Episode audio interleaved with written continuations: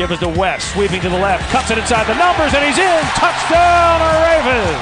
He clutches, he throws a lob down the right side for Gronkowski. Oh, yeah. makes the catch at the 35, to the 15, shakes a defender at the 10, and Gronk is into the end zone. Here's Henry on the left side to the 15. Barrels his way into the end zone. Touchdown! Titans. Kareem Hunt at the 40 yard line, angling left 30. He's at the 25, 20, 15, 10, 5. Touchdown! Kansas City! The kick is up. He's got plenty of distance. He missed it. And he missed he it. Missed it. He missed the kick. oh, oh, oh, oh, we're going to win this oh. game. Wow. Throw, end zone, caught. Michael Crabtree, hat trick, his third of the day. Give it to me again. Touchdown. Raiders. The quick throw right side is going to be intercepted in the end zone. To leave with a blocker in front on Prescott. To leave at the 15, 10, 5. Touchdown, Denver! And that is how the game comes to a close. The Atlanta Falcons successfully open Mercedes-Benz Stadium with a 34-23 win over the Green Bay Packers. Atlanta now 2-0. The Packers fall to 1-1 on the season.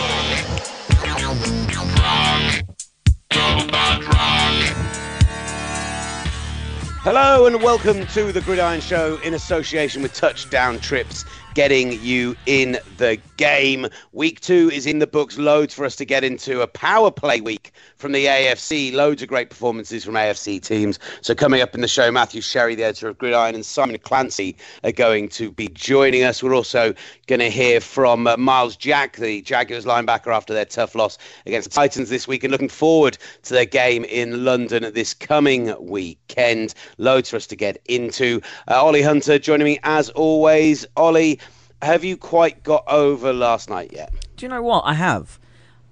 It's early on in the season, as as we all know. I think there are plenty of things that went against Green Bay, which contributed to not only Aaron Rodgers' performance, but losing the way they did to a better team on the night in the Atlanta Falcons. So, yeah, it's, you know, when you lose to the Seahawks on a on a jump ball on an onside kick and uh, lose all of the, you know, you lose badly and it and it that hurts. But when you lose to a better team and because of the the manner that it is, you tend to you're, you're more accepting of it. That makes sense. I guess it makes sense. It does. Look, we're going to get into your game uh, last night, the first game at that beautiful new Falcons Stadium, as the Atlanta Falcons trounced the uh, Green, Green Bay Packers. Um, but uh, we should start off the show. Well, of course, we should start off the show by just having a little chatter, like we always normally do. Olly, how are you? Yeah, slept a bit. Uh, I've been working crazy hours on this coverage on Talk Sports. So starting at three and then going all the way through until about five, which it was yesterday, uh, Sunday. So five, three p.m. to five a.m. And then on this Sunday, I think we've got we've yeah the uh, the the Ravens Jags is on from two on Talksport two, so I'll probably get to the stadium about twelve. Uh, to yeah, this week is going to be absolutely. It's going to be insane. I'm I'm trying to negotiate get getting Friday off so I can go to either the Jags or the Ravens, but it is amazing that I don't remember being this busy. I know, of course, I wasn't this busy, but I don't remember all all around the London games as well that, that there being such a buzz about it. I think there is a, such a buzz, but yeah, uh, uh, I'm fine. I mean, I played football yesterday. I'm a bit annoyed about about us losing and not getting on sooner. Uh, you know, uh, but that that's for another time. How are you? How are you? How are those Nuggets? Those nuggets were great, my friend. Uh, I'm just, I'm tired as well. Uh, that's it's as simple as that. But my, you'll probably be able to hear it in my voice. But I'm thoroughly enjoying it. Can never complain about the job that we do. It's absolutely ludicrous. And we're powering but, uh, through. We're powering through, guys, because exactly we just love it. I've got um, I've got an interview tonight in about two hours' time with Cardinal superstar cornerback and for me likely future Hall of Famer Patrick Peterson. Uh, going to be no talking way. to him We've got uh, uh, basically he's going to be he's going to feature on the cover of the magazine around the Cardinals Rams game alongside Tyrann Mathieu. So we mustn't forget that you've done French. We mustn't forget that you've done this interview uh, when those guys come over, so then we can roll it out, right? Uh, well, we'll probably roll it out later this week, to be honest. But perfect, um, great idea. Uh, we're, we're, we're interviewing, we're talking to him about his relationship with Tyrion and the fact that they came through college together. Uh, he pushed for Mathieu to be drafted at the Cardinals when he had all of his his problems uh, off the field and uh, has mentored him through his time there. So we're going to be doing a big piece about the relationship between those two and how they form such a brilliant backfield. We'll be getting to that. So I, this is the other thing. I'm going to stay up for that and probably stay, uh, then probably try and watch Monday Night Football. But the chances are I'm going to be dead to the world by about five minutes in. However. However, what I will do is I will wake up on Tuesday morning, I will watch the game back, and right here, if Olly time codes it, will be my thoughts on Monday Night Football. So Monday Night Football, and let's be honest, the Lions' 24 to 10 win over the Giants kind of belies just how much better they were than their opponents last night. And just whisper it, the Lions might be a better team than we thought they were. Um, Let's start off with the Lions offense. Matt Stafford, you're going to look at the stats this morning or the fantasy points. You're going to be like, oh, didn't look like a particularly good game. 122 passing yards, two touchdowns. But I'll tell you what, his pocket collapsed on a regular basis. Of great pressure from particularly Jason Pierre-Paul and that Giants front. And what he regularly did after fum- after having that strip sack fumble early on, which of course Eli immediately turned over for an interception about three plays later, and it was no problem at all in the end, um, was after that, he regularly looked like he was going to take big sacks, had, showed situational awareness, threw the ball away, dumped the ball off, got little gains. So a near career low 122 passing yards looks bad with the two touchdowns, but overall he really looked wiser in the pocket, looked like, uh, you know, a, really mature game from him, uh, as it were. On the defensive side of the ball from them, uh, Ansah looked really good, some really good secondary play overall. They, they blew the coverage for the Evan Engram touchdown, and what a good game for big bodied tight ends with double E names, Evan Engram and uh, uh, and Eric Ebron, both catching big touchdown passes. Um, so yeah, I mean they brought the heat and they couldn't get the uh, back end of it done, but beyond that, they were really they were really really good. Now Odell Beckham was obviously going to uh, draw the headlines uh, dealing with that high ankle sprain. He was brought back slowly into the game. He saw less than half the team snaps, I think four for 36 overall. Uh, attracted some attention from Darius Slay, which helped the rest of the offense at times. But Brandon Marshall did not look good. Five times on his return to MetLife Stadium, reeled in with just one catch and dropped two balls for potentially huge gains. A bad, bad night for Brandon Marshall. Very funny on Twitter. The Brandon Marshall who plays for Denver still at Denver? Yeah, I think so. Uh, was fielding uh, angry tweets from uh, Giants fans whilst the game was going on, uh, offering out to see people in the car park and, and stuff like that. Uh, oh, big love, of course, for Jamal Agnew's 88 yard punt, uh, punt return. Um, for a touchdown that, that kind of killed the game off entirely. Really great elusiveness, great strength to spin out of one tackle as well. Uh, a great return, uh, great speed, obviously, and everything else as well. Brilliant stuff. Um, oh, uh, staying with that Giants offensive side of the ball, oh my God. Uh, Ereck Flowers is dreadful. Eli Manning, I mean, the, the interception he threw behind uh, Engram could have done better, but still, it was thrown behind. Uh, I, you know, ben McAdoo, we all thought was going to be like up there with the Sean McVays and the Kyle Shanahans as one of these exciting young offensive minds. It's not looking like that way at the moment. Where is Jim Bob Cooter? Um, yeah, giving Kenny Kenny Golladay uh, a lot of good looks. Uh, Ameer Abdullah had hit uh, a good night, 86 yards on the ground overall. Look, I just I was impressed with the Lions last night, but I was impressed with the Cowboys week one. Maybe they just came up against a bad, bad, bad Giants team. All right, let's return to the show that was my thought. Those were my thoughts. That was it's something about my thoughts about Monday Night Football. I promise I'm not that tired.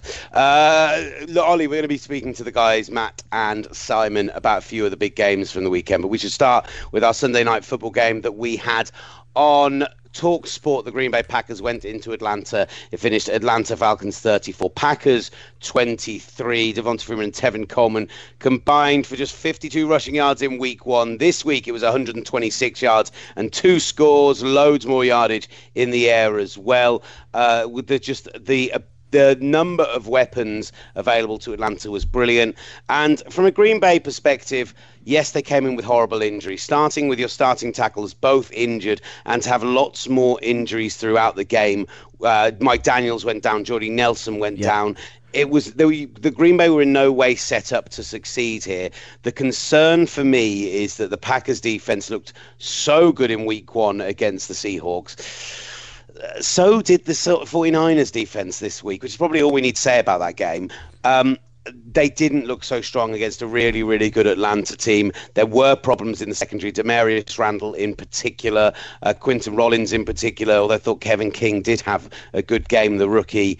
Um, I- just think maybe we, if there's one thing we overreacted to in Week One, it was possibly the Green Bay defense. I think so, but Daniels went out. I think he, he- on the first Atlanta drive, and uh, from then, Green Bay couldn't really cope with it. They had Clay Matthews lining up on the the interior of that defensive line at times, and actually one one of his sacks that worked out for Green Bay.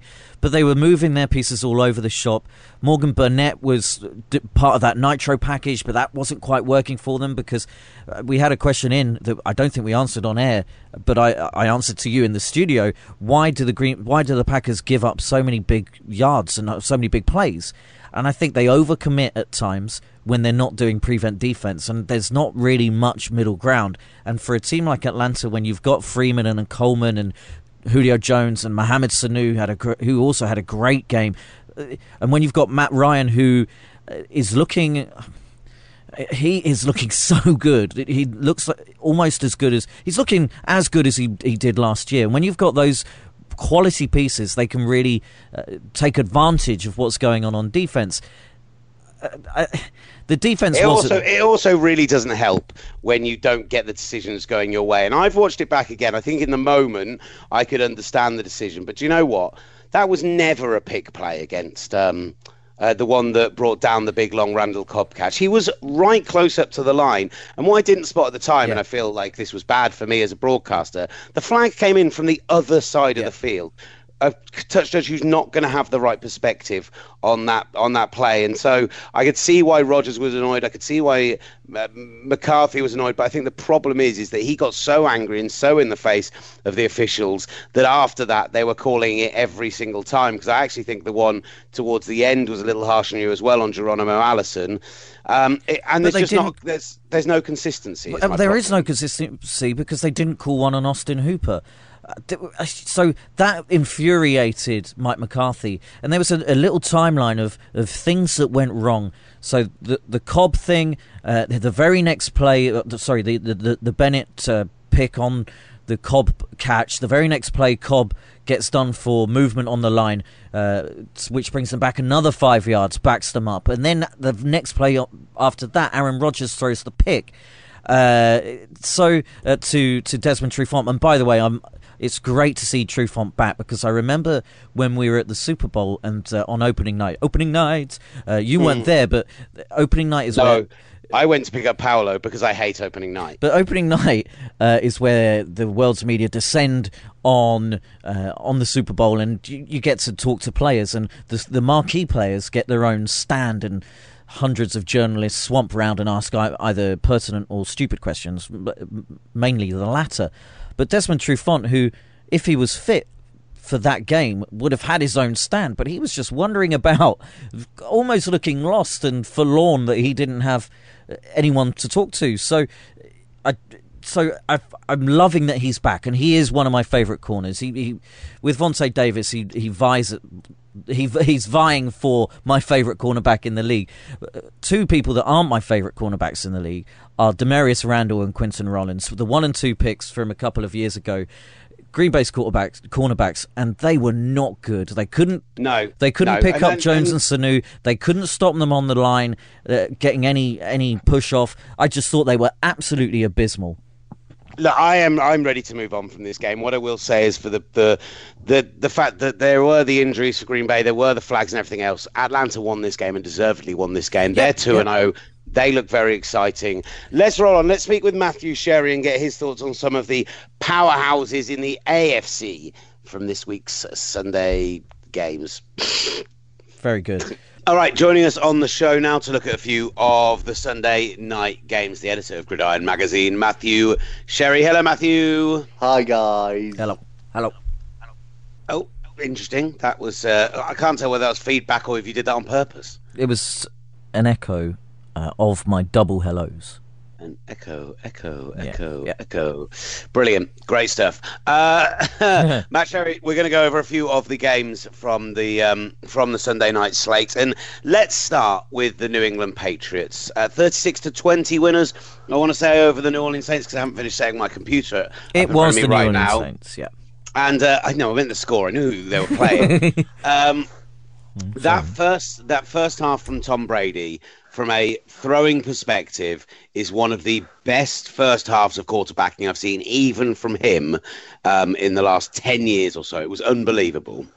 Yeah, just the classic Brady Patriots bounce back, wasn't it? The um, I mean, I, I, there was a lot of people criticised how bad the Saints' defense is, and, and of course they made them look bad, and and Sam Bradford made them look bad as well. But I'm still, I still think they're a lot more talented than, than previous versions of that. I just think the Patriots completely knocked the life out of them with the with the opening three drives, and they got the running backs involved, which is something that I think they, look back and regret not doing against Kansas City. And and yeah, it was just it, it felt different later in the game when a couple more injuries happened. But at the start of the game, you were just looking at that field and remembering how we all were getting carried away and why we were getting carried away with the, the offensive skill players that they have because they've got so many options and they can be so diverse. And, and I think the Saints caught the brunt of that.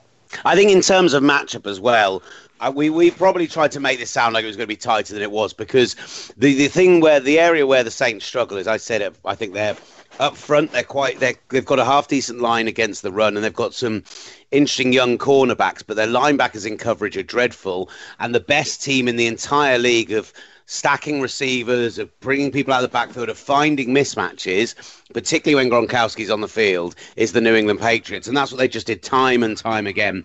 And you saw it on the Burkhead touchdown. You saw on just so many of the Gronkowski catches. Just absolutely unbelievable. There, there was a noticeable slowing when you did lose um, Gronkowski, Phillip Dorsett uh, later in the game, and, and it did get to a, a point of being absolutely ridiculous. But I wasn't the second half. I was kind of paying attention to other games because basically the Patriots were blowing them out. Was it a case of the Patriots slowing down the game and running the ball and just letting it happen because they had a lead, or was there noticeably a drop off in the offense? It's just a combination of, of both. I mean, there was a slight drop off because of, I mean, Hogan was hobbling as well. So at, at one point, they literally had Brandin Cooks as the only healthy receiver. They only dressed three receivers before the game. So I think there's going to be an element of that. But I do think there was a huge element of right. We've got the we've got the win wrapped up. If we can get one first down a drive and take six plays plus every drive, then we're fine. And that's that's ultimately what they did. And and the reason they were able to do that is the huge positive in the game was was how well the defense played against Drew Brees in that dome. Uh, there's not many teams will hold them to 20 points this year, and they gave up a couple of big plays, a couple um, of amazing throws. But in the main, the defense was really good. They brought a Landon Roberts in at, at middle linebacker, and that shored them up against the run. And and generally more like the defense that, that I think I expected from them this yeah, season. a- So a special message uh, mention for Deatrich Wise as well. Yeah, he's he was awesome, and, and they're really excited about him. He was really good in pre-season, and then sustained an injury, I think, in, in the first or second pre-season game, and he was really good. If they've got another edge rusher, rusher, sorry, with with Trey Flowers, then then that the whole complex of that defense changes. I think. I still think the Saints, from their perspective, they'll have easier games than the Vikings without Case Keenum and the New England Patriots, but there's still a real lack of balance in that team. The running game, I still can't quite figure it out. And yeah, I think And it's it it's coaching as well. I mean, if you think maybe they got fooled by watching Eric Berry last week, but if you think Kenny Vaccaro can match up one on one with Rob Gronkowski, and that's your plan going into a game, then you've got problems, haven't you? I mean, it, it- appa- apparently Kenny Vaccaro is on the trading block and they're fielding calls. but we'll we'll match him up against probably the best tight end of all time. It's ridiculous. The only thing I can think is that the thought that Gronk maybe is slowed a bit, but he isn't. And then I think it was Alex Okafor, the linebacker, went on him after that. It's just a joke. I mean, it's it's child's play for Gronkowski against that kind of that kind of coaching. So the, the, there is an element of coaching as well. You you'd like to see the Saints doing a better job of the players that they have actually got. Do we read now, anything into Gronk's injury and leaving the game with, with that groin injury? Yeah, of course you do. You read into it. The the guy's body is is a huge issue, and, and it's a, it's a crying shame. But all the reports are that it's nothing serious. I think at this point with Gronk, he he feels a niggle and he immediately thinks that's me season done, and you can understand why. But you would hope that if they can get three, four, five games in a row, he starts to trust the body more. But I think everybody fears that he is a play away from breaking down, and that's that's a viable concern. So I think uh, for for New England fans, and in, in reality, it should be NFL fans as well, because it's a better product every week when Rob Gronkowski's yeah. on the field. But it's just bated breath every time a player goes near him. Basically. And he's now Rob Gronkowski. Thank you. I've that's twice uh, I've done you it. You can't reuse the same I'm, I'm joke. D- I can reuse it. it Matt Sherry hadn't heard it before. Different audience, Olly, and I loved it. There you go. I knew he'd love it. You're out of God, order. Is, why didn't you put it on Twitter? That's why I don't oh, understand. Oh, why haven't I put it on Twitter? Yeah, absolutely. I might put it's it on too, Twitter now. It's you're nearly 24 hours too late. I'm putting it on Twitter now. yeah, I'm um, retweeting it when I see it. Yeah, Rob Rob Matt Gronkowski. Thanks. Matt Sherry, Rob Gronkowski very much could be the best tight end of all time, but I don't think he's the best tight end in the NFL through two weeks. I think that that goes to Travis Kelce, who was unbelievable for the Kansas City Chiefs yesterday. And not just in his eight catches, his 103 yards, his touchdown, and the touchdown dive in itself was spectacular.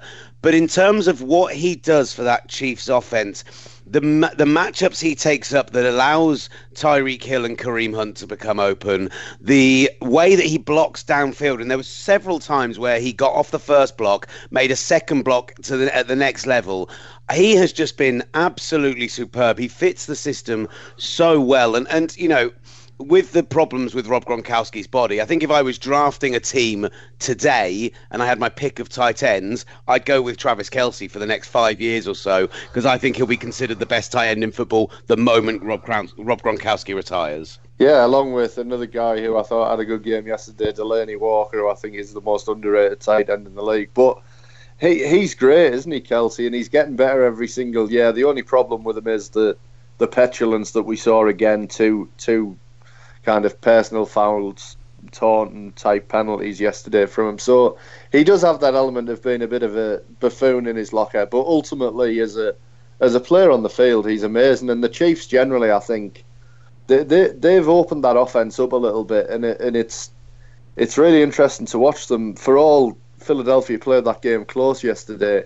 When it was money time again in the fourth quarter, the, the Chiefs came up really big again, and and I think the signs are, are positive. I, I, mean, I came away from yesterday just thinking how how beyond loaded, more so than we even thought it was, is the AFC West. I mean, the Chiefs look great, the Raiders look great, the Broncos look great, the Chargers continue to be the Chargers, but still look good. Oh, you, well, you feel like we're going to talk about the Chargers and the Raiders with with um, Simon Clancy, and we're going to talk Broncos with you in a moment. But just just while we're talking about this Chiefs team, because yes, they did get there, they were clutch in the right moments. But what was particularly amazing yesterday was that Justin Houston was again brilliant, but Chris Jones, second year lineman, had three sacks, I think. Two of those had forced fumbles, an interception, just an unbelievable game. And if they found another high end pass rusher, a guy that can play from a 3 4 D end and get to the quarterback, suddenly the loss of Eric Berry does not look anywhere near as serious. Yeah, it's true. My only, the only slight thing I would say is that was slightly concerning for the Chiefs is there's absolutely no way that it should have been that close going into the fourth quarter against the Philadelphia team who have literally no running game, and there's not a team in the league that can pass the ball 50 times in Kansas City and expect to win. I mean, and if that was Philadelphia's offensive game plan, then Doug Pederson who I feel like I'm criticising every week now, needs to just get back to the drawing board because it was completely ridiculous. And and you just felt like Philadelphia were the exact perfect team for Kansas City to play, and maybe Kansas City played down to that level a bit for a lot of the game. But ultimately, they're probably as impressive a 2 0 team as, as there is in the league right now. Um, so I, I'm, I, I still think the Eagles. There was a lot to be pleased with yesterday. I still Yeah. think Carson Wentz. I mean, threw a lot, which was an issue. There is no run game at the moment, but they were coming from behind a huge amount. Zach Ertz had a good game. Alshon Jeffery had a great game. Um, the the improved Defense talent was really at good. receiver. So there's still a lot to be positive about with the Eagles. I still think they'll be competitive in the NFC East, but those Chiefs. I'm I'm doing tonight my um my power rankings. The Talksport website. We're going to start putting some NFL content up, and uh, I, I the Chiefs are in some serious consideration right at that top end, along with the Denver Broncos and. Ooh. I'd just like to remind everybody of how I was scoffed at. And not just because it wasn't like the usual occasion where when uh, one of us says something the rest agree with, we're like, oh, I'm not sure about that. And then they prove a. And then they try and prove their point. Simon Clancy was literally going, what's going on here? This is ridiculous. Everything's gone wrong. Like literally shouting me down. He said I was so ridiculous. I said I thought they were going to be dominant. They win 42 17. And the big thing is we didn't think that Bron- we the worry is that Broncos run defense. They completely shut Ezekiel Elliott down, forced Dak Prescott to throw, and you don't want to be throwing against the no-fly zone. I thought they were brilliant against the Cowboys. Yeah, and what what what why? Looking back, and obviously this is great in hindsight. Why they're actually a good matchup, Dallas Dallas for the, the Broncos. The Broncos are the best team at third down defense to me in the NFL, alongside maybe the Houston Texans, who are always strong in that area. And the Cowboys' offensive strategy is basically to get in third and threes, third and fours. And that's great against most teams, but third and threes against most teams is third and six against the Broncos, and then you just don't convert enough of them. And, and then ultimately, I think my big takeaway from this game was that the Giants are absolutely awful. And that Dallas Cowboys defense is basically what we thought it was going to be going into the season, and and that is to be expected when they're so deficient talent wise. And I think there were two defenses yesterday that looked good in week one that we've learned ultimately just look good because of the offenses they were playing, and that's obviously Green Bay Yeah. and and Dallas. And I, I think it's exciting with Siemian, and and I think I said last week that if you're just judging it on his play, if he was a first round pick, everybody would be crazy excited about this guy. He's a really solid player. Mike McCoy's done wonders for that offense, and we all know that that defense is so good, and we've seen that they've basically stuck to the same principles that they had under Wade Phillips. That they don't need a huge amount of offense. So the fact that they- they're able to move the ball again means that the Broncos, to me, are immediate contenders again, but with the huge caveat that they're in the most ridiculously loaded division in the NFL. Now, there were two things about that Broncos performance: the CJ Anderson run uh, uh, ability at running back that I did want to highlight. But then on the other side, from a Cowboys perspective, I mean, as the person who has been spending the last two years going, let's see what Dak Prescott can do when he has to carry the load. I'm now turning around and saying to the people that massively overreacted on Twitter, calm down. He was against the Broncos on the road. But interesting comments from Ladainian Tomlinson about Ezekiel Elliott, saying he absolutely quit on his team. I didn't like that. There are going to be times where you're going to have struggle to run, and I didn't like the way he quit today.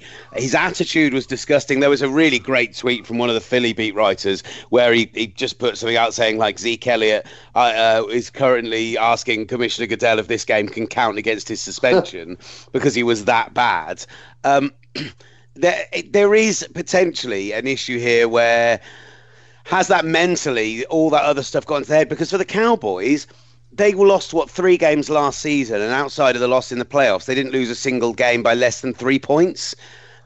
When you get hammered in this fashion, that's when you start to go, start to think, mm, may, maybe there's just a couple of problems. Yeah, I mean, Dak Prescott is not the problem. I mean, Tom Brady plays like garbage in Denver all the time. It doesn't mean he's not a great quarterback. I've seen Aaron Rodgers throw for 80 yards in Denver a couple of years ago, I think. Uh, If I remember rightly, there was a game where he threw for almost no yards. I mean, that happens to most quarterbacks in Denver, particularly if the offense becomes one dimensional, which is what happened because of Ezekiel Elliott and the, and the fact that the running game wasn't firing. But the issue in, in Dallas, to me, is just symptomatic of the whole culture in the team. It's everybody before the season said you could pro- project Dallas maybe taking a step backwards, and the reason for that is that when things go wrong, you don't really back the players to drag themselves out of it because of the culture that's there. Jason Garrett really isn't the kind of guy who you think is going to have sustained spells of greatness of a team year after year. And I think that's a culture problem in Dallas. And I mean, it wasn't just Zeke. Dez Bryant, who's been there long enough now, many years, and actually played really badly in the game. There's videos of, on of him on Twitter just not running routes properly and kind of jogging around the field. So I think it's an overall culture issue in Dallas as much as just one guy. But Zeke obviously fits into that that mold. Uh, let's just very quickly, Matthew Sherry, before we let you go, you just wanted to make a quick mention of um, big London game this week. Jacksonville Jaguars against the Baltimore Ravens. We'll be there. It'll be live on Talksport 2, and then Sherry's going to be joining me in the studio for the after show and the look around the uh, the late games as well. And uh, yeah. Uh, I think, from a Jacksonville perspective, we don't have to talk about this game too much, but I think what was shown was it was highlighted just how much they're going to struggle if they don't get out to a lead early so they can run the ball because you can't hide Blake Bortles' deficiencies. Haven't they've just signed, amazingly, it's just appeared on my timeline. that they've just no, Ryan. Ryan Nassib. Ryan Nassib. Uh, uh, probably not the answer, but but uh, the fact is, is that when you're left in that situation, the defense is on the field all the time. They get gassed and they look like that. That second half, they kept it tight in the first half, but for the Titans to come out and score on five consecutive drives in the second half, that's not a good look for the Jags. It's also not a good look when the team is throwing Sacksonville around there willy nilly, as I mentioned last week, just because you've gone one and zero. I mean, learn a lesson, Jacksonville. Like, if ever a team is not in a position to be bragging after winning a game, it's the Jaguars. Like, get to six and oh first. and and unfortunately, they're not going to do that with Blake Bortles, a quarterback, and I hugely fear for them this week against a Baltimore Ravens defense that is not going to allow them to run the ball at all. If there's any team they, they're not going to rush on, it's the Ravens, and I mean, I don't think the Ravens' offense will do much against the Jags' defense, but as long as they don't turn the ball over, you'll know that you know that the Ravens' defense will probably get a t- couple of touchdowns. So I think it could be a nasty game in London this week. Right, Matthew Sherry, thank you to you. Appreciate your time. Um, we will speak to you later in the week uh, for the preview show and this Sunday when you join us on Talk Sport. Before we get to Simon Clancy, let's just hear from Myles Jack, the top linebacker for the Jacksonville Jaguars. He did get the one sack of Sacksonville this past weekend, but he did it also admit to me that the defense took a big step back compared to week one. Joined on the show now by Myles Jack. And, Myles, I want to start off, obviously, last week, that big emotional, adrenaline fueled win over a divisional rival to then come off that and this week have such a disappointing result. It's got to be, heads must be dropping a little bit. Most definitely, you know what I mean. It's it's 16 games in the season, so we go one and one. But um, we're we're just definitely gonna learn from this, and we're gonna come out to London uh, very, very fired up and very, very excited. So I'm, I'm, I'm very excited to get out there this week. I mean, you get the the sack nice and early in the game. It felt like you were setting the tone, and and you know it looked like we might see another monstrous defensive performance. What do you feel happened in the second half? You know, they they really took control of it, took control of the game. They started running the ball, and it just you know what I mean? The the game kind of closed up, and it really just they we couldn't stop the run. So if you can't stop the run in this league, it's it's it's, it's pretty bad. So we we, we got to come back together as a defense and, and, and figure it out. And, and next week at Baltimore, when we come out there to London and Baltimore, we, we definitely have to stop the run. That's the main thing. I mean, something that last week was uh, really apparent from the way the Jags played is that you guys did exactly the same thing. You established the run, your offense stayed on the field, so your defense could stay nice and rested. With the turnovers today, you guys are barely off the field for more than a couple of minutes at, at a time, and, and that's got to take its toll on a defense. Absolutely, absolutely, it does. But we, we, we as a defense have to have to step up to the challenge when when things don't go our way, and we have to kind of stop it and put out that fire that started. So we, we just have to bow up, you know, and, and things are going to happen. There's going to be sudden changes, whether it's interceptions or a change of possession. But we just have to we just have to come out as a defense and, and, and bow up and, and stop them and, and get the ball back to our offense. That's the main thing. the Titans last week struggled against the pass rush, but but this week with those two bookend tackles who have looked so impressive over the last year or so, that they, they made it very very difficult for you to get pressure on Mariota in that second half. Definitely, uh, Taylor Lewan. He was he was voted a top 100 player in the NFL um, based off his performance last season. So he's very talented. And Jack Conklin, um, he's talented as well. So I mean, you definitely have to give them credit. They came out and they did what they needed to do, and we didn't. So we just got to be better, and we have to step up step up to the challenge next time. I mean, that question over the defense having to remain on the field and, and, getting gassed and getting tired. There were a couple of plays today. I thought on the uh, Delanie Walker once or twice when you were asked to be in coverage, uh, including on the touchdown, uh, made made it very difficult for you. But is that because is that the nature of you've had so many plays that even keeping up with someone like Walker gets tough? There's there's there's things that yeah definitely. I mean, it's a game of attrition. So I mean, if you get tired it definitely makes it tough. And when the defense is on the field for a long time, it definitely makes it tough. But again, there's no excuses in this league. You know, we have a job to do, and when you're on defense, your job is to stop the offense. So I mean, there's going to be adversity. There's going to be times when it's not where odds are stacked up against you, but that's what we get paid to do to stop the offense, and we have to do a better job. And for yourself, I mean, there's another player on the other side of the ball, Derrick Henry, who, not unlike yourself, came into the league, and it took a while for him to be able to make an impact because of injuries and everything else. But he had a big game today, and there was a stiff arm on his touchdown that looked like it might have hurt a bit. yeah, he he's a very talented player. Um, we we obviously we didn't do a good job containing him or Demarco Murray, but definitely him. He had he had a very talented, uh, very talented showing, and he had a great game. And obviously that's that's at the expense of us. So we weren't too happy about that. But yeah, he's a very talented player.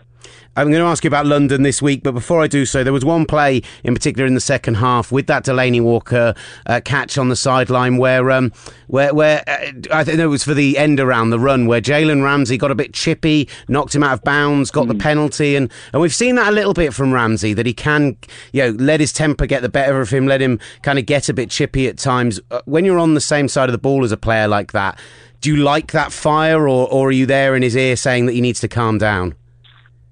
I, I love it. You know what I mean? Um, a lot. Of, we don't like to lose. That's that's one of the good things about the people on this team. We we do not like to lose. So when we're losing, uh, we're not gonna go out without a fight. So I mean, a guy like Jalen, when he does stuff like that, I, I I embrace it. You know what I mean? I, I'd rather have a guy that's gonna go out fighting and and lay down and just kind of take it. So I mean, I, I definitely I definitely admire that in him. And you know what I mean? That, that's gonna happen. Pennies are gonna happen, but he's playing until the end of the whistle, and I can't fault him for that. And the final one then, Myles, coming to London this week, that going up against the Ravens, they went 2 and 0 today, and you'll see it on the film yourself. The, the one thing they did, we talked about it already, established the run, ran the ball really well, took the pressure off Joe Flacco. Their, their run pass balance this season already has been so much better than last. And after back to back wins at Wembley, this is going to be a tough week coming up for you. Most definitely. We, we've had success in Wembley, so we're definitely excited to get out there, but like you said, they they've been good establishing the run, and that's that's going to be a key emphasis this week is stopping the run and putting the ball in Joe Flacco's hands and letting our pass rushers get to the quarterback and letting our DBs cover their receivers. So first and foremost, you got to stop the run in this league, and we know they're going to bring that. So we're very excited. It should be a very very exciting game at Wembley, and uh, I'm looking forward to it. Look, Myles, we're really looking forward to seeing you this coming Friday when you get over, and and certainly, uh, you know, a tougher day today, but excited as you in your first two games as a as a every down starter, and and there's a lot of talent on that defense, so we're hoping you can get out here, get a W, and uh, show us just how exciting that young defense is. Yes, sir. Thank you. Thank you. We're, we're very excited to get out there and show what we can do. Thank you for having me again. No worries. Really appreciate your time, Myles. Uh, and yeah, we we we're, we're disappointed, but we reckon two and one end of next week you'll be fine. yes, sir. That's Myles Jack, linebacker for the Jacksonville Jaguars, coming up this weekend. They'll Jaguars. be taking on the Baltimore Raven. I went with Jaguars, and you I'm pleased with it, Olly. No, fair enough. I, I like I picking you up on these things. I decided to go in that direction. Uh, we'll be looking at the Ravens game coming up shortly. And it's kind of been so far. With Sherry, we talked about the Broncos, we talked about the Chiefs, we talked about the Patriots this this show is kind of us accepting that the AFC right now is the yep. power conference in football because uh, the Dolphins are great as well. Simon Clancy. Of course they are. They're unbeaten. that was definitely the direction that I thought I was going to go with that before I started that sentence. Absolutely. Uh, uh, Simon Clancy does join us. We're going to look over a few more of the games from Sunday night. And uh, Simon, first of all, did you enjoy actually finally getting a first week of the season after? I know that when you don't get a Dolphins game, it's just uh, nothing but despair. I get very, very unhappy. Uh, last week was really difficult because you build up that entire summer thinking it's coming, in, it's coming six weeks, five weeks, four weeks, three weeks, wind, two weeks, wind, one week's not going to happen. Oh, so it's pretty bad. But it was nice to finally get out. And then it was the late, you know, later kickoff as well, and in that tiny sort of stadium that's about as big as I don't know a League One club, and uh, it was fine. It was good in the end. It's it's it's got that feel of the Medeski, the Brighton and Hove Albion Stadium. It's like one of those football stadiums in a bowl, generic uh, Championship League One type stadium. Um, totally. But but uh, and it was mostly Dolphins fans by the looks of it. Yeah, and it was like a it seemed like a 60-40 kind of split Dolphins wise. It was kind of amazing, really. Slightly concerning and and probably more concerning for the San Diego Chargers for like The the, LA 85th Chargers? For the yeah, damn it. Whoa. Oh, just as we're talking about the stadium as well. That's, You know, out, that's out of order. That that's sta- If you take that out, you're out of order. The LA Chargers. Good edit. Good edit, Will. More concerning for the LA Chargers is Good edit, um, Will. Great edit, Will. yeah, yet yet again they have somehow managed to find a way to throw away a game where they've got a lead, to find a way to lose a, ga- a tight game in the fourth quarter. Because there was a good period of time in this game where they were 17-10 up, and they just weren't doing the right things to, to kind of get to run the clock down. And the Dolphins and Jay Cutler, you got things going, and you struck late, and you won it. Yeah, it was a, it was an it was an odd game because the Dolphins started really well on the first drive. JJ had sort of 36 yards rushing on the first drive. He looked really good, uh, and the Chargers came back into it. Dolphins pass defense, especially especially the the issues around Lawrence Timmons not being there, which left the Dolphins with only four linebackers. Byron Maxwell had a very poor game. Reshad Jones looked uh, a little bit rusty, having not played for you know almost a season now after his shoulder injury. So um, the, the Chargers were making hay in the secondary throughout the game, but um, Cutler kept it tight and uh, down the stretch. But it kind of came down to special teams. Really, the Dolphins' special teams were outstanding. Cody Parkey, who they picked up from the Browns, in fact. Parkey essentially that was the second game he'd won for the Dolphins because I don't know if you remember last season he was kicker for Cleveland and Dolphins uh, beat Cleveland in overtime uh, after Parkey missed two field goals, one at the end of regulation and one in overtime that would have won it. He was signed on uh, cut down day. We got rid of Andrew Franks and Parkey was a guy they really liked and he came in and kicked four field goals including a 54 yarder with about a minute to go and then they the Chargers drove down the other end uh, as if we, they were just kind of pouring water through toilet paper and um but it came down That to the new kicker and water through toilet paper, the San Diego Chargers, um, and yeah, and it came down to the rookie, kicker, the, the the first year kicker, and um, unfortunately for him, and great for me that he put it wide right from 44 yards. It was, um, I mean, you've got to feel. I mean, if you're a Chargers fan, you've got to be kind of borderline suicidal. I mean, I think that's. Yeah. I think I saw a statistic that said 10. They've lost their last of their last 10 defeats. I think all of them have come something like in the final 60 seconds and been less than seven points. And you, you look back to last week with a with a block field goal, some of the catastrophes they had at the back end of last season. Because actually, it's a good side. You know, you look at the, the pass rushers and the interior players, and you know they've got some really good players in the secondary. And uh, you know, Philip Rivers is still a really really good quarterback. Melvin Gordon, who, who didn't play very well yesterday, um, but is a is a good running back and a kind of a, an arrow up guy. But it just sort of Dolphins kind of lucked out really. Just and, and special teams did it. They had a, a really good punt return at the end of the game. Damien Williams had a great block, sort of peeled back and took out four guys to allow Jakeem Grant to to to get the ball out close to the 50 on that final drive. And um, that was really where it was won and lost. Clancy, did- are you It's- worried about the lack of pass rush? Because it was just one, quar- one sack and three quarterback hits. Suh and uh, Wake couldn't get to the quarterback really at all. So, is that worrying for you going forwards, or is that something they're going to sort out? I think it's I think it's worrying. I mean, Suh played it out. I mean, Suh was extraordinary. He, he was doubled and sometimes triple teamed because Melvin Gordon chipped him. I mean, on every single play, and he was absolutely superb. The- They've got those, Jordan Phillips played pretty well. Uh, Davon Godchaux, the the kid from LSU, they got in the fifth round, played the majority of snaps alongside Suh and was a real menace. Um, but on the end, it was you know William Hayes is a run defender, played well against the run. Andre Branch is fine. He's kind of a plodding player. I suppose the two players that you're really looking out for are the first round of Charles Harris. I think played about 30 snaps, got a couple of quarterback hits, a couple of pressures, but has struggled in the summer um, a little bit, and uh, certainly with strength issues and playing the run. I think it's just going a bit faster. The one concern in inverted commas would be Cameron Wake, who does take a little bit of time and has taken a little bit of time over the past couple of seasons to get going early in the season. He, works so hard away from the game that you think it, it's going to come, but ultimately we're talking about a 34, 35 year old, and at some point that level's got to drop off. So that would be a concern. I suppose the bigger concern would be the, the linebacking crew because essentially that was a big problem for the Dolphins last season, and they went to upgrade it with Raekwon McMillan, who looked absolutely outstanding in training camp, and then tore his ACL in the very first um, preseason game, which was a huge blow for the Dolphins. And obviously Lawrence Timmons came in and has also done really well. Um, can you can Timmons, you do you have any insider knowledge on the Lawrence Timmons situation? Where is he? Yeah. Uh, he is. He, he was. The Dolphins found him. Uh, essentially, they did a bed check, um, uh, and they went round and Timmons didn't answer his door and they got the hotel to open the door and there was nobody in his room. They called him and couldn't get hold of him. They called his family and they didn't know where he was. They found him eventually at the airport in the departure lounge. He was waiting to fly back to Pennsylvania to, to see the mother of his child. Um, I don't want to speculate, and it would be wrong to speculate, but and I, I, I do know a couple of things that I probably can't say on air. Um, I would say there were some concerns about his mental health probably would be the best way of putting it. um, okay. what I mean, you can that- just to say it's things we we can't speculate about on radio. This is a podcast, but there ha- there are reports out there. Uh, Adam Schefter has said that a league source has said they don't think Timmons is showing any signs of early onset CTE. Yeah, no. Um, but but the there, like you say, mental health concerns have certainly been flagged. I would say the words. I mean, I don't know this for a fact, so it's. A, but I, I, the areas around depression and bipolar and some of those things would have been things I've been hearing certainly from people that work in and around the Dolphins today, uh, media and people on the team. So that would be the the areas that I would potentially look at. I mean, um, Adam Gase has just given a press conference in the last. It's Monday night. It's about twenty past eight. But Adam Gase has given a press conference and said he hasn't spoken to Timmons yet.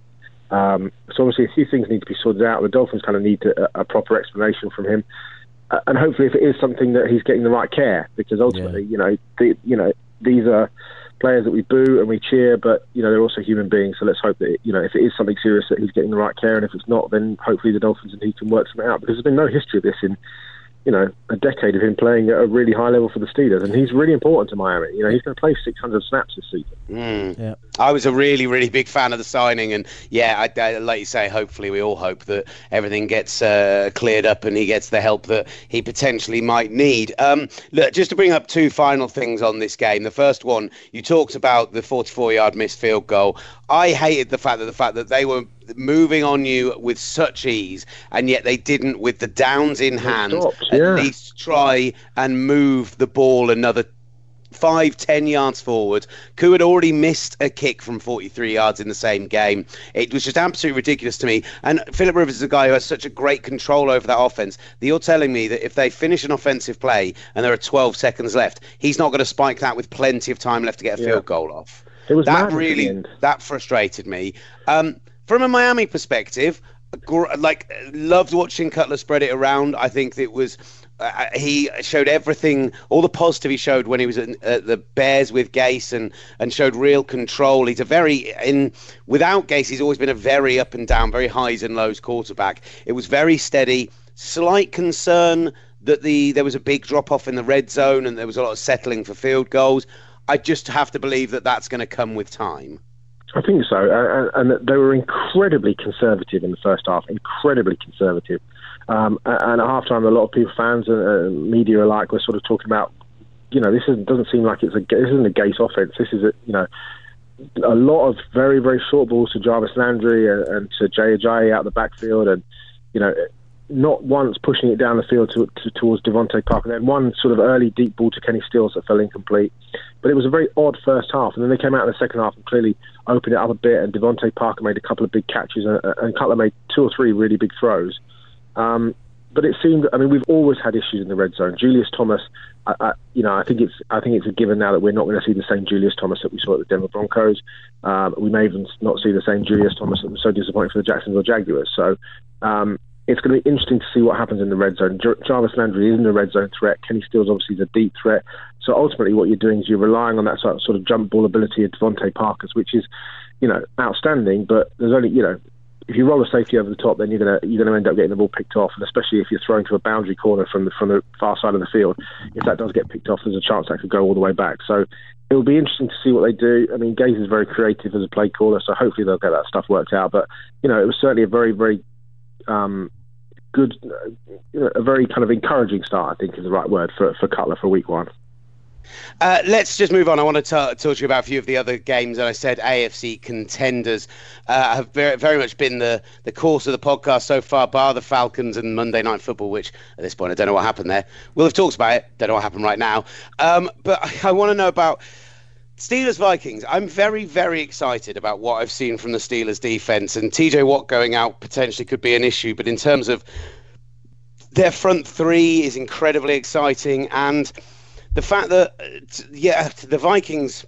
It was always going to be a difficult game because they lost Sam Bradford at such last minute, and we don't know how long he's going to be out for. And that's, you know, my excitement about the Vikings after week one has to be tempered because of that. But it's the fact that Xavier Rhodes did a brilliant job going with Antonio Brown, moving with him, uh, absolutely kind of shut him out of the game for big periods. And so they went to Martavis Bryant. Le'Veon Bell finally did get going, whereas he struggled in week one. And it just started to show that if they all keep every part healthy, just how uh, you know, there are going to be very few teams that are going to have enough options to stop everything. Yeah, it was interesting as well to see Juju Smith-Schuster catch a touchdown pass, and and sort of he laid a couple of outstanding blocks, and there were sort of Hines Ward comparisons, which is not a bad comparison about him. He's a really good-looking kid. I suppose the big concerns for me would be getting Watt back healthy. He played so well last week, and that secondary, I suppose, you know, how good is that secondary? How good is that cornerback group?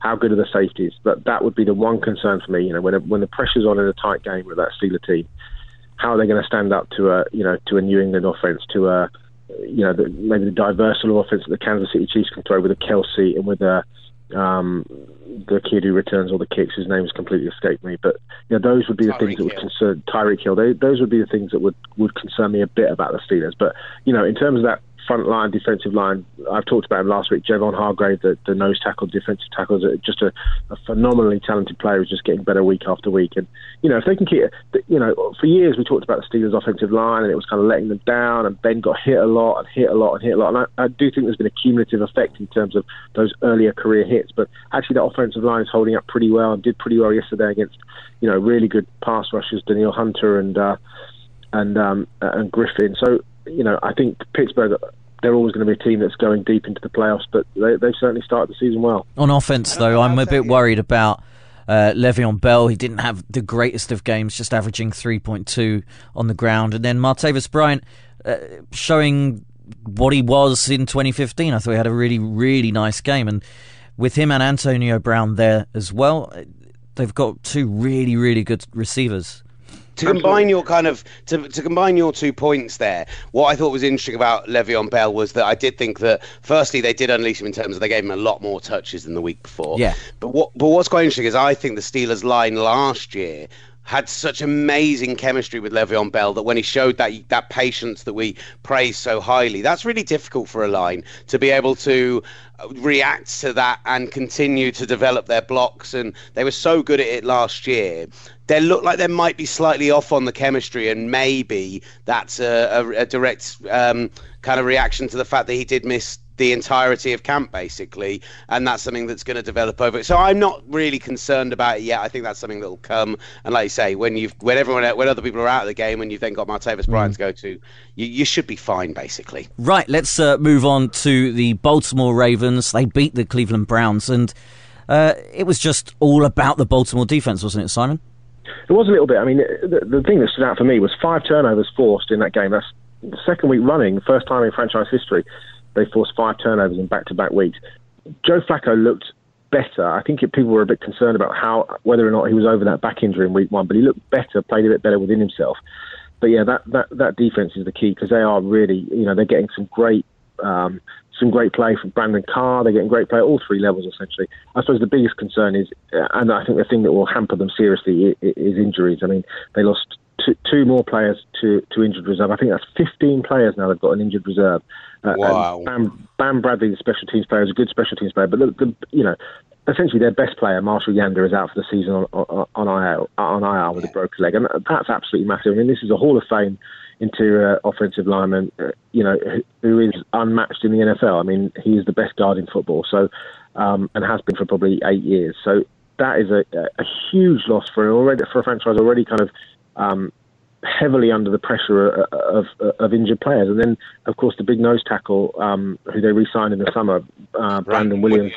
Yeah, I mean he went down as well, and you know had to leave the game. And you just think there's only so many um, replacement players you can bring in before that, that that standard starts to slip away. And what was interesting about that game is that actually Cleveland weren't uh, they lost, but they weren't ever out of it. Even with the mistakes that DeShone, Car- you know, DeShone Kizer had a, had a rookie game through three interceptions, but they still had the ball left and were driving towards Baltimore territory with sort of six, you know, two possessions left essentially. And they were, you know, Kizer was intercepted in the end zone. You know, let's just say, let's flip that on its head and say that that had been caught for a touchdown. All of a sudden, that's a seven-point game, still with six minutes to go, and you know the Browns weren't out of it. So for all their issues and the fact they're 0-2 yet again, I think there's reason to be cheerful for Cleveland fans. But yeah, as you say, I think the Ravens that defense bent a little bit, but certainly didn't break. But I just wonder as weeks go on, you know, uh, week two already, and you've got 14, 15 players on IR. At some point, the the rubber's got to meet the road, and and you're just not going to be able to sustain that high level of of play because you, you just have too many players out. I think they'll be okay absolutely. because they'll be playing the, the Jags in Wembley uh, yeah. this week. So I think that, that's a that's a week off. That Jags offense is What? terrible. No, no, hold on. Jags in Wembley, great record over the last two years, and actually r- interesting. Clancy mentioning uh, Marshal Yanda is such the key because what's been great about the Ravens the last two weeks, which hasn't been good for the last season or so, is the run pass balance is right back up there to basically 50 50 this past week. And actually, they managed to make a backfield of Buck Allen, Terrence West, and Alex Collins look like one of the best rushing attacks in the league. Take Yeah. away a guard as good as Yanda, and suddenly that could start to fall over. And we do like that Jags defensive front. That's why I'm feeling a little bit positive about it. Also, I am very excited about Baltimore, and we'll talk about this later in the week when we speak to a few of the Ravens players. Because uh, do you know they're coming over to London by boat? I didn't know they were coming by boat, but I knew there was a lot of them coming over. They are they are on a boat right now, which has a The- the hundred actual- yard the- the practice Ra- field on it. the Ravens players are. The, the no, Ravens man, team- this is a this is a this is a, a an April Fool's that they've rehashed. I think. Yeah, I Oh, know. I I was see. trying to see if I could Oh, catch you. on it. phew. Except it's October or September. Or Yeah, whatever. Yeah. I wanted to because it was tweeted out again today by uh, Oh, I NFL UK. okay. I want to see if I can catch people out on it. Damn it. Uh, Do you want to do that bit again, man? No, I want me to call don't. You for it? ruined it. A bit like the San Diego Char- San Diego Chargers bit you cut I out. d- well, the problem is I didn't cut that out because I'm far too. of the LA you, you, you are you are misbalancing Simon and Olly my desire to sound good with my utter laziness and forgetting which true. side of the scales will tip heavier almost every time. Yeah. Okay. Can I just make some points about the Browns as well? Because Yeah. I said reasons to be cheerful. I mean, the, Kizer had to leave the game because he had a migraine, and um, sort of people chuckled a little bit about it. And but actually, he's got a sort of hereditary history of migraines. Had them in high school, didn't suffer from them at all in college, but used to have them quite a lot in high school, and uh, they they had been dealt with when he was at Notre Dame. So perhaps just something to keep an eye on. Ke- Kevin Hogan came off the bench and did did a pretty good job. I think I think the biggest issue for them is skill position players now because I, I, I do believe, I firmly believe that DeShone Kizer is their quarterback now, and I think that there's, that's somebody you can build a franchise around. I'm not saying he's a franchise quarterback, but I'm saying there's more than enough um, peripheral evidence, as it were, to, to suggest that he could be finally the guy. Now you've got a stacked talent around him, and they've got enough draft picks accumulated for the next two seasons to be able to do that. But Corey Coleman yet again got injured, broken hand. Mm. He's going to he's going to go on IR. So that leaves essentially Rashard Higgins, their number one receiver now, the fifth round pick last year. That that's an awful lot of pressure on a fifth round pick from, from last year. He had a great one game. catch. He did have a really good game, and he's a he's a nice player.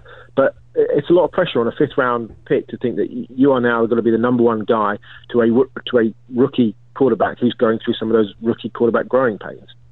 Kenny Britt had Yeah. one catch for two yards. You know, you would hope and pray that Josh Gordon sorts his life out off the field and, and overcomes the illnesses that he has. if he can do that, then all of a sudden that because he is a phenomenal player, that is you know that is a an option for Cleveland going forwards to think actually there is a really really good player here who could really help out. So now I don't know where he is in terms of his mindset, how close he is to getting back, and obviously how long it would take him. It's been a long time since he's played, but it, it's those sort of players, those sort of pieces that, that the Browns need. David Njoku caught a touchdown pass yesterday and, and played pretty well in spots. So you know there is a there is a a sense around the Browns that they're beginning to pick it up. Joe Thomas obviously had his 10,000 snap yesterday, which without you know, he's played every single snap in every single game since he was drafted. And this was a guy I can remember on draft day when when he was picked. People were either, and this was a day kind of back when everybody turned up into the green room. There were a few people in the green room. Where was Joe Thomas on draft day? I don't know if either of you know. No. No.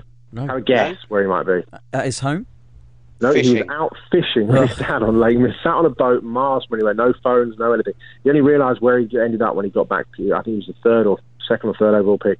I only realised when he got back home where he'd gone. That's the kind of guy he is. Yeah, but to, to never have missed a snap in his entire career to me is utterly, utterly phenomenal. And you know, uh, what a player he is, straight straight to the Hall of Fame. Jamie Collins Yeah. suffered a concussion yesterday as well. That's got to be a bit of con- concern. But re- reasons to be cheerful if you're a Browns fan, and you haven't been able to say that much since Bernie Kosar. I, I believe that Tim Couch was the answer. Um, Yeah. Look, what uh, was the let's. question? Yeah, who should not have started this horrible quarterback run in Cleveland? Um, uh, I, look, I, so you've, as always, been very kind with your time, but I did very quickly want to touch on before we went away. Another team coming over to London this year is the Rams. They'll be facing off with the Cardinals, and they were very much in the game with Washington uh, yesterday. The reason I kind of wanted to get into this with you, Washington finished 27 to 20 winners, and there was lots of reasons to be positive. Todd Gurley, looking like Todd Gurley again, had two separate hurdles in the game. The big one being the one for the touchdown that everyone got very excited about. Uh, we can talk about the Washington injuries. We can talk about how they drove very well at the end to win the game. But I just want to get your thoughts as someone who has followed, uh, you know, uh, guys coming out of college and the draft so closely for years on the development of Jared Goff because there were there were a couple of moments yesterday which showed me both why I had some positivity and also why he's so frustrating. There Yeah. was the big completion to Gerald Everett where Yeah. he he saw the pressure coming. He evaded the pressure. He kept his eyes downfield, waited for the guy to get open, and then threw under a second load of pressure and made a really good pass. And then there was the terrible interception which ended the game for him, where he just didn't read the defense at all. It was as simple as could possibly be for Washington, and it went from the kind of oh maybe he is oh wait there's that again, and I just I can't I mean, find where I land on him. Well, I suppose, I mean, what you've got to look at is that this time last year he was still a backup quarterback to Case Keenum. You know, he, th- these are not kids now coming out of college from conventional pro style offenses. These are kids coming out of, you know, fun and gun. Off, you know, what, what we refer to as the fun and gun offenses uh, of the Steve Spurrier era. I mean, you talked about Tim Couch there. Know, Tim Cou- Couch came out of a Kentucky offense run by Hal Mumme, which was five wide receivers, no running backs, uh, and literally just you know chucking the ball downfield every single snap. Uh, and that, that back then was a was a rarity in college football. And Mumme was seen as kind of this weird innovator, and Spurrier was this kind of weird innovator. And and now every offense is like that. There are very few pure pro style offenses. So Jared came out of that system. It is always going to take time to acclimatise to to the pace of the NFL, to the pace of the players that you're playing against. You know, there are no, you know, there's no walk-ons in the NFL. You know, even the free agent guys are, you know, special athletes. So it is going to take time. Don't forget, he's also now this is the third head coach he's worked under, essentially, Sean McVay, because he then worked under um, Jeff Fisher, obviously, who was his first coach, uh, and then um, when Fisher was fired, it was the the special teams coach, who's uh, Jim Thingy, so Jim Fassel's son, uh, who Jim, Jim Thingy. yeah, you know him. Um, so you know th- there is, and obviously there's a change of offense, a change of verbiage, a change, all those different things that he has to work through. I, I, I think there are certainly signs of that. You know, look, at the end of last season, people were like, oh, he's a bust. He's uh, a, it, used to, it used to take three or four years for people to say that somebody was a bust. Now it takes half a season because that's ultimately what he had, half a season. I mean, his first game was in the pouring rain against the Dolphins. They almost won that game apart from two very late Dolphin touchdowns. You know, he's had half a season plus first first week last week where he was absolutely superb. You know, made a few really good throws. And like you said, he made a few good throws this week. Uh, he's got to learn not to stare down receivers, which is what he did for that interception, because it made it very clear that that was where he was going to throw the ball. He's got to start. He's got to learn to look off players. Just the little nuances of the game that you know do take a little bit of time to pick up. Only the very special ones have that ability when they come out, uh, uh and that's rare. But mm-hmm. I, I, think he'll be fine. I think he'll be fine. He's helped by the fact that Gurley is back. You know, Cooper Kupp is playing very well. Robert Woods is fine. But let, let's let's be honest. You know, if Sammy Watkins can stay healthy, then you've probably got a number one receiver. But these guys, you know, Kupp is a is a rookie. He's probably a three. Woods is a is a, probably a three in terms of you know receiver number on the depth chart. That's going to take a bit of time. Gerald Everett is a rookie tight end from South Alabama, a very small school. He's taking an enormous leap up. So it's just going to take a little bit of time for these guys to gel. But I think Goff will be absolutely fine. And frankly, if you're looking for a head coach to help do, you know, if he if he's not going to develop under Sean McVay, he's not going to develop at all. But I don't think we can write the book on Jared Goff probably till the end of next season. You know, if we're having that, this conversation, saying he's still making those sorts of mistakes, at that point you're going to be a bit concerned. I think if you're, you know, a Rams fan, you're a bit frustrated. I think if you're in the Rams front office, you'll be like, you know what, he is on track and uh, he's going to be fine. So I, I, think, you know, much like the Cleveland Browns, reasons to be cheerful, but you know, work to do. I, I think you'll get there. Simon, I could listen to you talk about football all day, but I've got to let you go and, and be a, a, father or do go to the cinema or whatever it is you're spending the rest of your evening doing. That's far too busy to hang around with us. Uh, but he's right. He's right to do that. Simon Clancy, you're a hero, and I love you very much. Thank you for joining us. Yeah, I'm a big fan, Will, and you, Olly. Thanks, mate. Thanks, no worries, boys. The trolley with your favourite brands on rollback at Asda. A 38 pack of Fairy Non Bio capsules was £8.50, now £5.75. And Lenor Gold fabric conditioner was £4, now £2.50. Big brands, small prices. Don't compromise. Asda. Save money, live better. Selected stores subject to availability. Lenor 1.925 litres, ends 18th of March. Thank you to Matt Sherry. Thank you to Simon Clancy. Just a few more games for us to get through. I'm aware that this podcast is going very, very, very long. So we're just going to rattle our way through these last, I, I, by my maths, five games. But I mucked this up last time. So I'm hoping it really is five games. Let's just throw them at one another. Olly, I want you to talk about Jets Raiders. Oh, come on. Okay, Jets Raiders. no, no, no. Do you know what, though? The Oakland Raiders were outstanding. I loved their offense in this game using various different packages. Not just, notwithstanding uh, uh, Derek Carr, who three intercept, uh, three touchdowns, all to Michael Crabtree, who was excellent on the day. But rushing, Jalen Richard, Cordarrelle Patterson, Marshawn Lynch also looked good. All three of those got touchdowns. Cordarrelle Patterson, uh, the the forgotten man, who I offered to take a ride in my uh, Fiat 500 when he was part of the forgot about that when he was part of the Minnesota Vikings. Um, but uh, yeah, Oakland looked really good. New York, not so much. Uh, there was a bit of garbage time stuff, a bit of gunk stuff uh, in the, in the end. yeah, in the it, it, I'm I'm hoping it will take off. In that second quarter, they they, they, they scored a touchdown and they scored a touchdown in the fourth. Uh, Jermaine Kearse, who they picked up from the Seahawks, looked pretty good actually. Maybe the only decent thing about their offense, but yeah, I think it will be between them and the Colts if the Colts don't get Andrew Luck back for that number one pick. I'm uh, going to throw to you. Just, I'm just before you. oh, you. no, no, that, you have your two penneth. Go on. There, I just want to raise about this game one point. Marshawn Lynch had a great game. Oh yeah, great, great reaction. The best play of the weekend was when the Raiders were on the one yard line, Marshawn Lynch in the backfield. They audibled out to a throwing play and the audible they used was Seattle, Seattle, Seattle, and then through the and then threw a touchdown pass, and it was some of the best shade throwing. Yeah. Looking back to Super Bowl Forty Nine, it had to be Marshawn Lynch's idea. I generally don't like Marshawn Lynch as a personality, but I think I might like him just because of that. Do you like him more because of that? Because it is the Seahawks, and you're uh, dislike no, of them? I, I would I, I, would like that whoever it was, but I'm okay, sure good. it doesn't. I'm sure it helps that it was the Seahawks. And guess uh, which game I want you to talk about? Oh, it's going to be 49ers Seahawks. No, Buffalo. It? No, uh, 49ers Seahawks, please. Yeah. Uh, Seahawks 12, 49ers 9. The Seahawks um, uh, putting together a really good touchdown drive, and it was a really good touchdown drive to win the game. Paul Richardson's nine yard pass with a broken finger. Fair Amazing. play to you, Paul yeah. Richardson. Um, uh, with 7 minutes 06 left, winning the game uh, eventually after forcing a three and out. But you know what? Carlos Hyde ran the ball really well. The defense looked half decent. Russell Wilson continued to struggle. Oh, God, I don't know what that was. Behind that bad offensive line. The 49ers could have actually come away from this game with a win. And the game management was much better from Kyle Shanahan in his second game as head coach. So he's learning. It was a positive performance. The Seahawks still potentially have some real problems. I'm looking forward to seeing them go up against a really good team at home and seeing what balance that brings. Yeah. yeah. Olly, for making me talk about that, you can talk about the Bears. the Bears, they lost in Tampa Bay, seven points to 29. It was the first game of the Tampa Bay Buccaneers after, of course, their first, uh, the, the week one game between them and the, the Dolphins was washed out because of Hurricane Irma. Um, Jameis Winston looked really nice, really good. I liked what he was doing. Um, Jacquizz Rodgers, not too shabby on the ground. I think Doug Martin will probably take his job when he comes back in two weeks' time.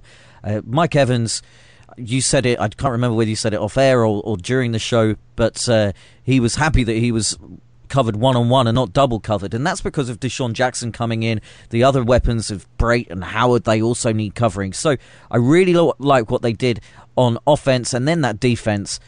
Uh, wow, I mean. what they've got going there, they look pretty much legit. I don't know about you. Bears side, I'm not. I'm not. You know, Mike Glennon. Mike Glennon's Mike Glennon. Mitch Trubisky will be in if Mike Glennon has another Mike Glennon game next week. Uh, and I think, uh, yeah, the the fans are calling for him already. That is the real concern. Mike Glennon, yeah, say two interceptions, not a good game for him. The Bears are going to have a tough year. So for making me talk about the Bears, please tell me what happened between Buffalo and Carolina. Look, there is some love to be given out in this game. Okay. Yeah. Yeah. To the Panthers defense. Yeah. Six points, 393 yards in two games against NFL teams. And the Bills, let's not forget, who had an offense who, yes, against the Jets, it was against the Jets, but got some stuff going. And you have to respect that even a team in this league, if they had the worst 53 players, they're still 53 players good enough to be in the NFL. So the Panthers defense, incredibly impressive, potentially up there with the very best of them in the league in a, in a couple of weeks where we're going to be talking a lot about the quality of defenses across this show, across the across everything we do, because the quality of defenses is what has mm. stood out. Buffalo struggled, and I still think Cam Newton struggled as well, but they put just about enough together. It was an attritional game. It wasn't an exciting game, but the main thing is just allowing three points for two straight weeks against NFL NFL offenses. The Panthers look legit on that side. They the do ball. on that side of the ball. Sad news on the other side. Greg Olsen, non-contact injury, broke his foot. Horrible, absolutely horrible. Absolutely gutted because he is uh, legitimately maybe the third best tight end in the NFL when he's fit. I'm so gutted about that because, okay, fantasy wise, I'm hoping that means more goes to Kelvin Benjamin as that big guy, but you never want to see a player get injured, especially one as talented as him. Moving on, Cardinals Colts, please, Olly. Cardinals Colts. Uh, everyone thought that the Colts would come in. Uh, sorry, the Cardinals would come in and not blow away the Colts, but you know, swat them away as the the pesky annoyance that they are. But the Colts were in this. It it went to overtime. The Cardinals winning, running out 16-13 winners thanks to uh, a field goal, fr- field goal redemption. Would you say? I'd say redemption uh, from was it Phil Dawson who missed the original uh, game, potentially game-winning field goal in the last moments. He managed to slot one home. Um, I, I'm not going to lie, Olly. I hate everything about this game. It's yeah, it's a terrible game. Let's move on. icing, icing the kicker working for a second time in a week Yeah. is the worst thing that could possibly happen to the NFL. What this game told me was the Cardinals on the offensive side of the ball are, without David Johnson, Yeah. as bad as they come. This is a game that they really could have lost until late on. And it just proves just how bad the Colts are because when you're at home and you're coming up against a team who are playing that badly on one side of the ball and you lose thanks to conceding all the points in the fourth quarter, bad. Bad football. What I will say is the Cardinals' defense do still look like a real unit. Tyrann Mathieu had a great game, and if Pat Peterson happens to listen to this after I've interviewed him, I'm really sorry. Can we still be best friends, please, Patrick? Go on, Pat. Pat loves you. I'm sure. Uh, we'll find out in a couple of hours. Look, Olly, it's been really good fun, but it's also been really, really, really long. So Yeah. we're going to leave it there. Any final thoughts from Yao? Um, no, have fun with Pat. Gridiron on Twitter. Gridiron Party, After Party, Dolphin Saints. Get your tickets. They're going like warm cakes. Um, and touchdown trips, getting you in the game. If you're going to book anything, book it with Ben because he will get you Yeah. the best package deal, uh, the best class, the best prices, all of that stuff. Thank you very much for listening. I'm going to go and get a nap. This has been The Gridiron Show.